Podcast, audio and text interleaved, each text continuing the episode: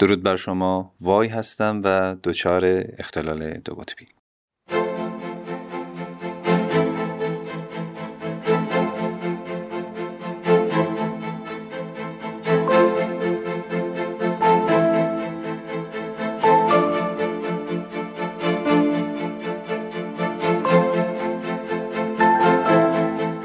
می‌خوام یک صحبتی بکنم در مورد خودم و در مورد آنچه که باش مواجه هستم دوباره این روزها.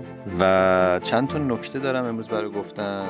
یکی در مورد اصلا شروع می‌کنم با خجالت کشیدن و اینکه بسیار عجیبه که من بعضی مواقع خجالتی هم و بعضی مواقع نیستم. در جمع های خانوادگی خیلی آدم خجالتی نیستم در این حال که یک مشکلات یک ریزکاری های شخصیتی دارم که من رو گاهن خجالتی می‌دونن گاهن بسیار پررو و بسیار هم با اعتماد به نفس می‌دونن دیگران. ولی خودم هم در واقع همینطوری هم گاهی خودم رو با اعتماد به نفس می‌بینم و می‌دونم و گاهی هم بسیار خجالتی. ولی خب در ارتباطات جدید برقرار کردن معمولا اعتماد به نفسم بد نیست. خوبی ها و بدی هایی داره در ذات خودش. خیلی راحت رفیق پیدا می‌کنم خیلی راحت دوستانی پیدا می‌کنم سریع واکنش نشون میدم به خیلی از این روابط اجتماعی ولی نتیجه خوبی نمی‌گیرم چون پایدار نیستن و خوب نمی‌تونم اینا رو نگه دارم. عمیق نمی‌تونم بکنم رابطم رو و عمیق کردن رابطه به نظرم یک یک فن هست یک در واقع یک تکنیکه که هر کسی شاید اون رو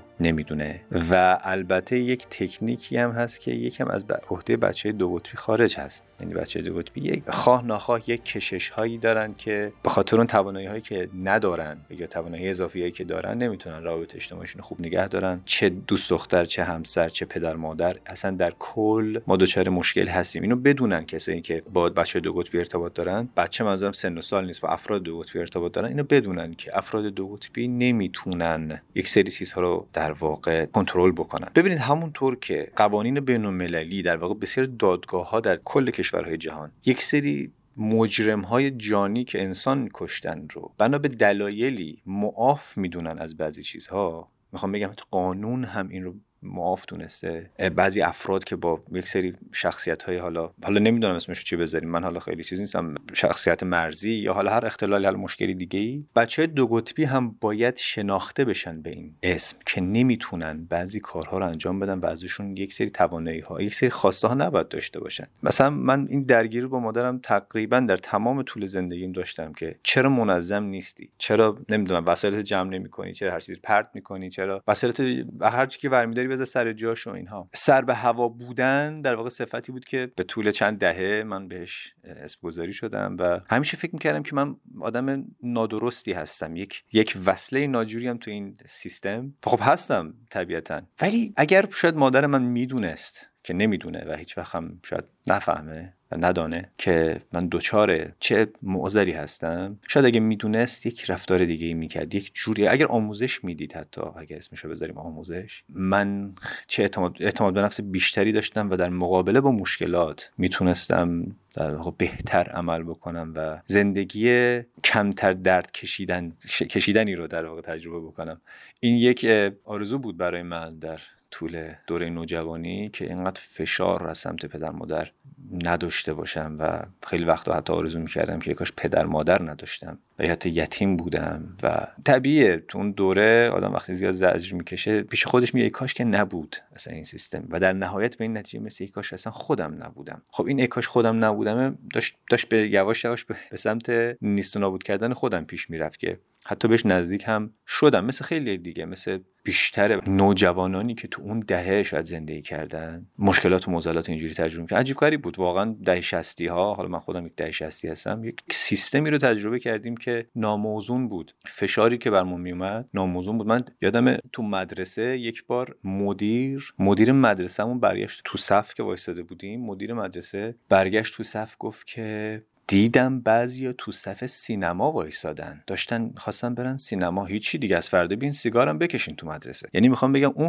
فضایی که سینما رفتن یه کار کثیف یه کار لجن یه کاری اینقدر کثیف بود. یعنی سینما از نظر اینها از نظر اون سیستم حاکمیت فکری اینقدر اینجوری بود. خب ما تو اون فضا بزرگ شدیم و حاصل اون فضاها و, ش... و اسیانگری در مقابل اون فضا تازه شدیم. کسایی که تازه خیلی هم محافظه کار محسوب میشیم در مقابل نسل جدید و این. برای منی که دو قطبی رو تجربه کردم تو اون فضای سخت تو اون فضایی که بسیار فشار می آورد رو ذهن و روان یک بچه یک نوجوان. برای من خورد کننده بود. من با استرس بزرگ شدم. با استرس آمیخته شدم. من یادمه تو همون دوره تو همون دوره اوایل دوره نوجوانی یه بیلبوردی رو دیدم. و اون رو در موقعی دیدم که در, در درون قلبم اضطراب قلبم رو فشار میده. من فکر می‌کردم این چیه؟ بعدها فهمیدم که حالا اسمش پنیکه یا حمله استرسه یا حمله استراب و این هاست خب تو اون دوره تجربه کردم. خیلی دوره وحشتناکی بود. نمی‌تونستم با کسی اصلا حرف بزنم در موردش. تو این بیلبورد یک جمله نوشته بود و اون جمله از فروید بود. در کمال تعجب نوشته شده بود که طبیعی بودن در دوره نوجوانی غیر طبیعی است. و این جمله رو من با خودم حمل کردم در تمام سختی های زندگیم. یک جمله شاید به نظر احمقانه میاد ولی طبیعی بودن در دوره نوجوانی غیر طبیعی است. به من یک آرامشی می‌داد. در طول دوره نوجوانی حداقل. به من آرام می‌گفتم که این این غیر طبیعیه ولی طبیعیه. که من اینو تجربه کنم. به خاطر همین آرامشی می‌داد به من و این نگرش رو برای من راحتتر می‌کرد که نکنم من یک فصله ناجورم نکنم. همه اینا رو در واقع یک نوع توجیه فکری می‌کرد. خب به خاطر همین هم بود که من کتاب شور ذهن رو از فروید خوندم. کتاب قطور بود حالا موقع هزار صفحه بود اینها. همون دوره نوجوانی بود خوندم. به خاطر همون جملهش خیلی علاقمند شدم به فروید. و و فکر می‌کردم که دیگه دست یافتم به اون دانش ابدی. و خب خیلی زار باش توجیه می‌کردم. دیگه هم دیگه همه جا رفته بودم و در واقع همه چیز دنیا رو در واقع یک ترکیبی از دانش روانشناختی و فلسفی. خب من مثل همه اون نوجوانهای دیگه دنیای صوفی رو خب همون دوره. اول دوره نوجوانی خوندم و نگاه فلسفی و پرسشگری رو از هم ما آموختم. نمیگم این کتاب کتاب خوبیه. من حالا جاستین گوردر یا یوستاین گاردر حالا هر تلفظی که هست نویسنده بسیار خوبیه کتاب خوبی هم هست دنیای صوفی ولی کتاب بسیار سطحیه. ولی خب پرسشگری رو به ما یاد میده و در واقع ما نگاه پرسشگرانه به دنیا رو ازش می‌تونیم یاد بگیریم. من در دوره نوجوانی با دو تا مسلک فکری آشنا شدم که یکیش آنارشیزم بود و خیلی علاقمند شدم به آنارشیزم. مطالعه زیادی کردم تو این زمینه در زمینه آنارشیسم و خودم رو یک آنارشیست می‌دونستم اول بعدها. خب عقلمون بیشتر رسید. گذر کردم و حالا گرایشات آنارشیستی بود چون هر چیزی هر مسلک کمونیست آنارشیست هر ایس لیبرالیست هر اسم دیگه یک چیز خوبی درش هست نمی‌تونه همش بد باشه. اگر بد بود انقدر باورمند پیدا نمی‌کرد. حتی اسلام اگر چیز صرفا بدی بود اینقدر باورمند پیدا نمی‌کرد. هر هر اسمی هر ایدئولوژی یک چیز خوبی درش هست حداقل. و اون دوره نوجوانی رو با اون فضای فکری من سپری می‌کردم و خیلی سخت بود. بچه های امروز واقعا ایده ای ندارن که اون دوره چه فضای فکری بود. حالا من یواش یواش میگم که سری چیزها رو بیان می‌کنم. نمی‌خوام بگم دوره نوجوانی من همیشه تلخ بوده قطعا اینطوری نیست. من چون بسیار از نظر بدنی از نظر فیزیکی و بدنی بسیار توانمند بودم. نه حالا بگم قدرتمند و توانایی های زیادی داشتم از نظر ورزشی فیزیکی و بدنی. خب این لذتش رو بیشتر می‌کرد وقتی شما به لحاظ گشت و گذار به لحاظ طبیعتگردی به لحاظ هر کاری که دوست داشتم می‌تونستم انجام بدم. خیلی کارهایی که دیگران نمی‌تونستم من انجام می‌دادم. من یادم یک بار برای اینکه یک از یه درختی با یکی از دوستان شرط گذاشتیم از یه درختی بریم بالا. یه درخت تبریزی بود که من خیلی خیلی به درخت تبریزی خیلی علاقه دارم. بعد از درخت تبریزی گفتیم بریم بالا. دو تا کنار هم بودن گفتیم خب پس دو تاشو با هم بریم. سر کلکل ما از این درخت تبریزی رفتیم بالا. انقدر رفتیم بالا که من تعجب می‌کنم چرا درخت نشکست. انقدر رفتیم بالا که باد هم بود. و ما چند متر فاصله داشتن این درختها. این نمی‌دونم شاید شاید بتونم بگم هفت متر شاید هشت متر من فاصله داشتم. ما رو هوا به هم خوردیم. درختا که داشتن کمونه می‌کردن ما اومدیم به هم خوردیم اصلا تو هوا. بعد من اونجا دیگه ترسیدم و گفتم بریم پایین. این یه مثال زدم بگم که اون دوره شیطنت های خودمون رو داشتیم. با اینکه این همه عذاب همین از این ور داشتم ولی من شیطنت زیاد داشتم و خب اصطلاح خر زخمی هم به من می‌گفتن به خاطر اینکه همیشه زخم و زیل بودم و همش یه جیم شکسته بود یا نمی‌دونم زخمی بود. یه شیطنت خیلی می‌کردم. ولی در میگم چیز هست چون با خجالت شروع کردم می‌خوام بگم که این همیشه یک جور نبود. همیشه با در روی یک پاشنه نمیچرخید و این کنترلی برش نبود. اینم خیلی قشنگ نبود دیگه. من دوست داشتم همیشه یا خوب باشم یا اینکه حداقل متوسط باشم. حالا پایین که دوست نداشتم باشم. حداقل متوسط باشم. ولی خب این بالا پایینه بعضی وقتا مثل اره میمونه. یعنی بچه دو قطبی می‌دونن من چی میگم. وقتی میاد پایین قشنگ داره می‌بره و یا حتی داری میری بالا احتمال داره یک چیزایی رو این نابود بکنه. یک نکته دیگه اینجا می‌خوام بگم. اون هست که در ادامه همین حرفا من یک چیز یک ایده و یک عقیده که دارم و بهش میبالم در واقع یکی از اون چیزایی که خیلی بهش من میبالم و با من اخت هست ایران دوستی من هست. من بسیار به ایران و طبیعت و زبان فارسی علاقه دارم و این علاقه من صرفا یک علاقه زودگذر حالا خیلی خوبه خیلی قشنگه نیست. واقعا بهش احترام قائلم و میسی یک پرستش می من مگه اسم خودم رو بذارم ایران پرست؟ پر بیراه نیست. زبان فارسی و طبیعت و به قولی محیط زیست هم در واقع در یک سطح برای من قرار دارن و من ایران رو میپرستم. اگر بنا به پرستش باشه من ایران رو میپرستم. چون آنچه دارم آنچه خاطرات من از اوست و آنچه که من در روزاده شدم ایران هست. ایران حالش خوب نیست. ایران شاید حالا حالا هم حالش بهتر نشه ولی به هر حال ایران فقط خاک نیست. خاک رو باد می‌بره. ایران کتاب نیست. کتاب با آتشی سوزانده میشه. ایران یک مفهومه یک در واقع یک ایده است یک هویت که من بهش اعتقاد دارم و به شدت بهش میبالم به شدت بهش افتخار می‌کنم. نمی‌دونم چه ربطی به دو قطبی داره ولی از اینکه یک ایرانی هستم که دو قطبی داره خیلی خوشحالم. تا اینکه یک نفر دیگه ای که دو قطبی داشته باشه و حتی با اینکه در ایران در گذشته به یک دو قطبی دیو زده می‌گفتند یا هر چیز دیگه ای من باز هم خوشحالم که یک ایرانی هم. ایران زیباترین مفهوم بشریه به نظر من و زبان فارسی نمود بیرونی اون هست من زبان فارسی رو دوست دارم. خیلی بدم میاد که بخوام کلمات خارجی استفاده کنم که بعضی وقتا مجبور میشم بعضی وقتا استفاده می‌کنم. این دلیل بر این نیست که من با زبان خارجی آشنا نیستم. آشنایت داشتن دانش یک زبان دیگه یک مزیته یک فضیلت نیست. ما این مزیت رو داریم که بتونیم به چند تا زبان صحبت کنیم. من هم یه یه دانش کوچولویی دارم تو این زمین ولی هیچ مزیتی ندارم.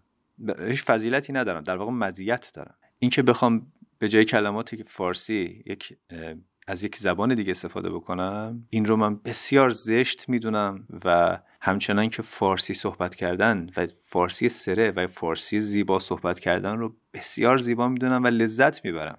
شاید شاید برای شما جالب باشه که بارها حتی من شروع کردم زبان پهلوی یاد بگیرم خط پهلوی رو تا حدودی می‌تونم بگم یاد گرفتم و این حالا یک چیزی هم هست اینجا می‌خواستم بگم اینه که این باستانگرایی که حالا اسمشو گذاشتن برای تحقیر اسمشو گذاشتن با باستانگرایی رو من یکم باهاش مشکل دارم این کلمه باستانگرایی. خیلی کوچک نکنیم این قضیه رو. هویت ایرانی چرا زیباست؟ به خاطر اینکه بزرگترین اندیشه های بشری به زبان فارسی گفته شده. ما فقط 200 سال خاموش شدیم. در در در تمام دوازده هزار سال گذشته که انسان یک جانشین شده همیشه ما حرف می‌زدیم و دیگران میشنیدند. من نمی‌خوام بگم ما برتریم یا اصلا نگاه نه نگاه ملیگرایانه دارم. البته ملیگرایی دارم ولی ملیگرایی با ناسیونالیسم غربی که حالا ترجمهش نیست فرق می‌کنه. ولی این نمی‌خوام بگم ما برتریم. می‌خوام بگم ما یه عقبه داریم و این عقبه مهمه. اینکه دوازده هزار سال اندیشه داشتیم. مهمه حالا چرا میگم دوازده هزار سال؟ بعضی میگن پنج هزار سال اینا. به خاطر یک جانشینی رو من مبدا قرار میدم. و اینا مهمه برای من. خیلی سردرد داره. فکر می‌کنم این بحث خیلی بحث جالبی نباشه بر هر کسی. ولی من با دوستان صحبت می‌کنم. دوستان به من میگن حالا اینطوری anyway ما این کارو می‌کنیم. حالا آره این دپندش اینه. نمی‌دونم. کلمات مثلا زشت و نمی‌دونم. من دقیق درک نمی‌کنم. یا مثلا time چه جوریه time من نمی‌خونه. time تو چه جوریه آره فورس ماژوره. این نمی‌دونم already اینجوری شده. کلماتی که خب به حال کم و بیش همه می‌دونن معنیش رو. دلیلی نمی‌بینم حالا بخوام در واقع ادامه بدم. ولی به هر حال من خوشم نمیاد. خیلی خیلی خواستم تاکید بکنم که بسیار ایران دوستم و ایران سرزمین من هست و تنها چیزی که وقتی در موردش صحبت می‌کنم قطعا گریه خواهم کرد ایرانه. الانم خیلی خودم کنترل کردم. سعی کردم که خیلی احساساتی نشم و واقعا واقعا تنها چیزی که به من احساسات احساساتی می‌کنه این هست.